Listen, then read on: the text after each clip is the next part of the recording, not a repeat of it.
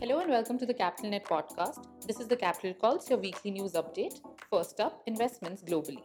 Headway raises $70 million for mental health. Mental healthcare software provider Headway raised $70 million in a Series B financing round led by Andreessen Horowitz. The New York based startup provides a platform to connect patients to therapists and therapists to insurance companies. Crayon draws up to $22 million for competitive intel. Competitive intelligence platform Crayon closed on a $22 million Series B round led by Baird Capital. The Boston based startup sells the products to enterprises to gain competitive information in sales, marketing, product development, and corporate strategy. Wealthsimple picks up $610 million. Apollo buys Yahoo AOL. Toronto based Wealthsimple, a provider of tools for managing money, raised $610 million in fresh funding at a valuation of around $4 billion. In other news, private equity firm Apollo Global Management agreed to buy Verizon's media group that includes Yahoo and AOL.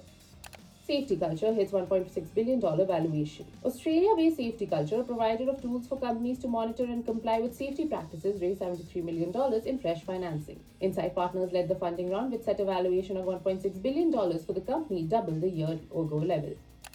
Alife raises $9.5 million to improve IVF success. Fertility technology company Alife Health raised $9.5 million in a seed round led by Lux Capital. The startup is leveraging artificial intelligence and data to create personalized treatment insights for its in vitro fertilization. Mexico's Gravity raises $2.5 million for appliance financing. Mexico City based Gravity raised $2.5 million in seed funding aimed at making it easier to finance home appliances.